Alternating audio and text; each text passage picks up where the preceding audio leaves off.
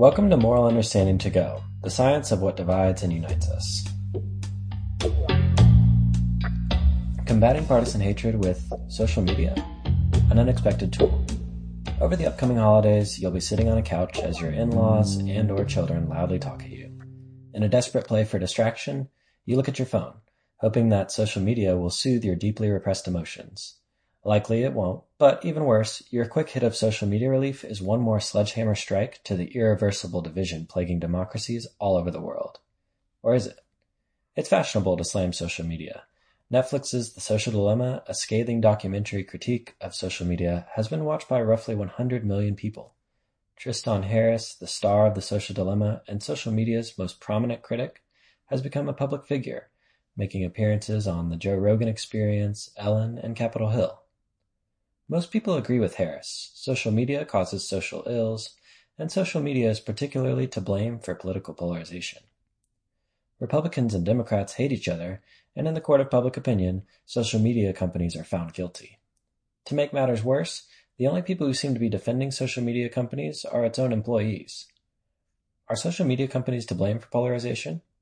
Social movements rush to blame people or companies, but research is slow to verify these charges. In this case, while activists are certain that social media creates division, research faces a chicken or the egg dilemma. It can be confusing to tell whether social media creates polarized partisans, or whether partisans who hate one another are simply more likely to use social media in the first place. Research often reveals seemingly contradictory results. In one recent study, participants who de- deactivated Facebook for four weeks reduced their hatred of the other side, but a similar experiment showed no difference between participants who binged online news for two weeks and those who took a two-week news vacation. These different findings show that social media, like any other technology, may not always cause division, but it depends on how it's used. We think it's less important to generally condemn social media companies than to identify how social media might divide us or unite us. There is no one single social media experience. Social media exposes some people to diverse thoughtful viewpoints leading them to depolarize, while other social media feeds feature a stream of extremist hypocrisy from the other side. Accounts on Twitter like Conservative Cell Phones and Right Wing Watch and SJW Nonsense highlight the most incendiary opinions from the other side, elevating them to mainstream status. Alternatively, accounts like at Know the Flip Side on Facebook and Twitter repost articles that contain thoughtful perspectives from both the political left and right about hot button issues. Unfortunately, compassionate takes on social media seem to gain, on average, less traction than cruel ones. The spectacle of partisan slam dunk contests attracts eyes, and on social media, nuanced discussion is buried deep in comment sections and threads.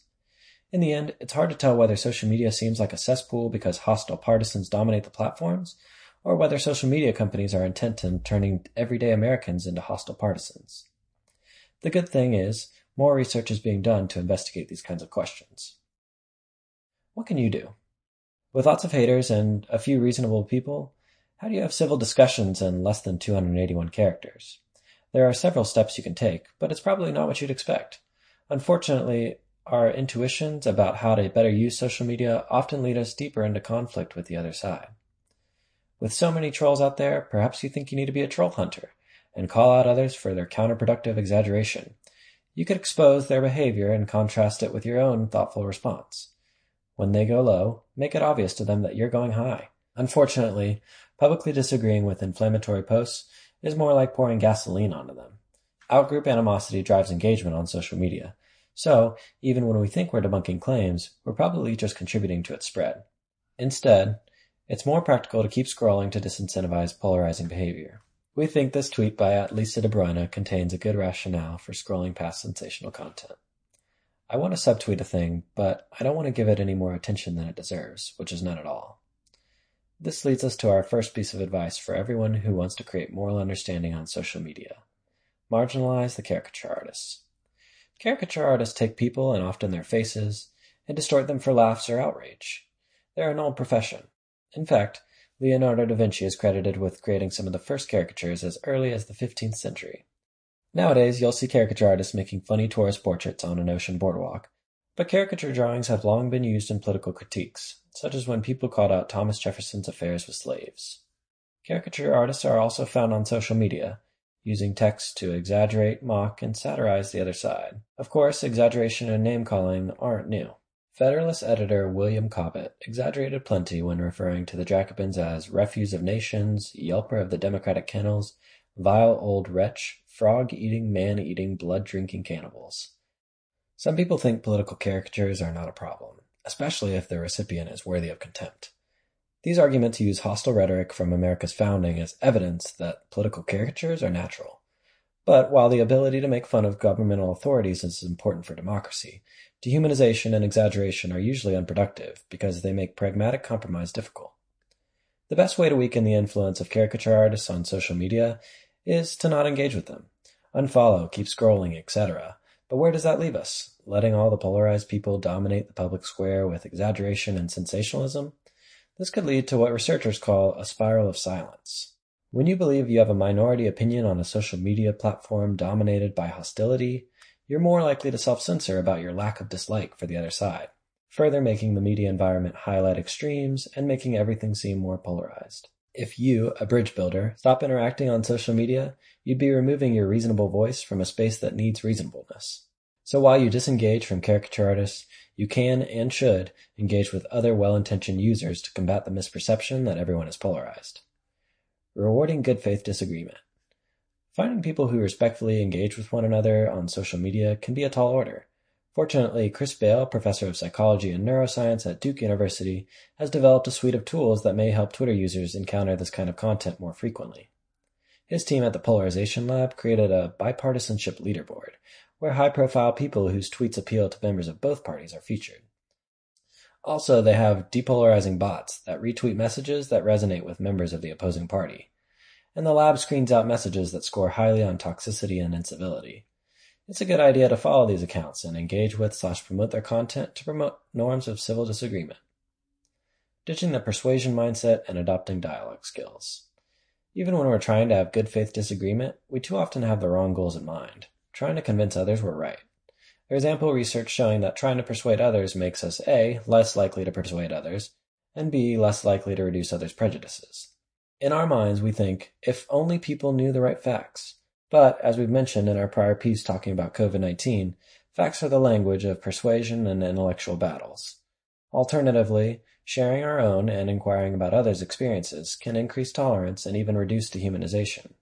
Once we ditch the persuasion mindset, it becomes much easier to signal our willingness to thoughtfully engage with opposing views, a construct Julia Minson refers to as conversational receptiveness. In Minson's work, people who employed conversational receptiveness were rated as more desirable partners for future collaboration, and their messages were seen as more persuasive. The authors even created a handy receptiveness recipe from a language processing algorithm.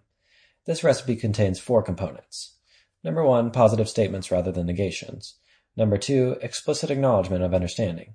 Number three, finding points of agreement. And number four, hedging to soften claims. Signaling conversational receptiveness in comment threads and original posts could help foster moral understanding across disagreements. Individual and systemic change. Using these tips, you can help change the social media environment, but it's good to be mindful of the limits of our personal influence. In his new book, The Quick Fix Why Fad Social Psychology Can't Cure Our Social Ills, Jesse Singal urges us to pump the brakes on naive optimism. He critiques the idea of quick psychological fixes to wicked social problems and instead argues that psychologists should recognize that their solutions are just part of the equation, with more important change often needed at the systemic level. So, while we spent much of this article discussing how we can use our own social media accounts as a tool to bridge divides, we think this guide should be paired with institutional change, especially social media reform. After all, even thousands of people changing their online behavior will be for nothing if Facebook and Twitter algorithms only promote divisive posts. There are links at the bottom of this article if you're interested in learning more about these macro-scale initiatives. Conclusion. Your social media to-do list. The rise of social media has transformed our lives, but partisan vitriol and caricature artists are nothing new. Researchers are still trying to figure out the exact impact of social media on polarization, but it's nice to know there are steps you can take to use your account for good.